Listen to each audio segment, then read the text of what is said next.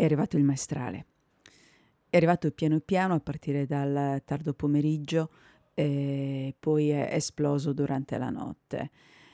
Quando arriva il maestrale d'estate, dopo diverse settimane di temperature molto alte e diversi giorni di temperature costantemente sopra i 40 gradi, e il maestrale è una cosa, una cosa speciale, è, è, un evento, la gente scende per strada, spalanca le finestre.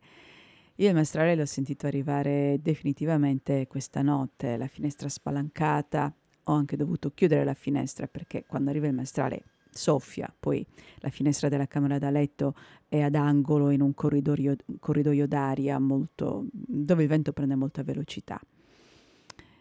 È bello perché sì, è come se si riprendesse la vita normale, si tirasse un sospiro di sollievo. È un po' come quando nei paesi tropicali la temperatura sale, sale, sale, sale tantissimo l'umidità e poi boom, viene lo scroscione di pioggia torrenziale che dura pochissimo e che pulisce l'aria.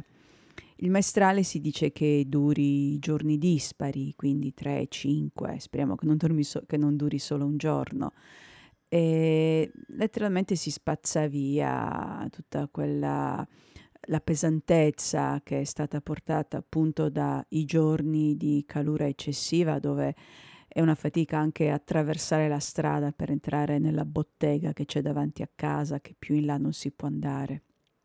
Poi questa mania dell'aria condizionata che eh, quando si entra nei, nei, negozi, nei posti al chiuso c'è l'aria condizionata, poi il corpo si abitua e una volta che si esce, boom, sembra che ti diano una bastonata in testa ogni volta e ogni volta il corpo deve riabituarsi alle temperature. No, comunque è arrivato il maestrale, una bellissima notizia. Uh, oddio, ci sono anche degli aspetti negativi del maestrale, soprattutto d'estate, perché eh, c'è il problema degli incendi, che poi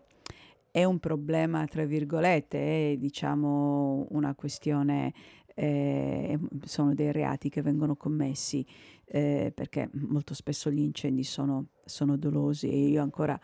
eh, dopo tutti questi anni ancora non, non, non, riesco a capire come innanzitutto possa venire a una persona l'idea di distruggere il territorio e poi come con tutti i mezzi che abbiamo adesso a disposizione ancora ci sia più o meno l'impunità per i piromani.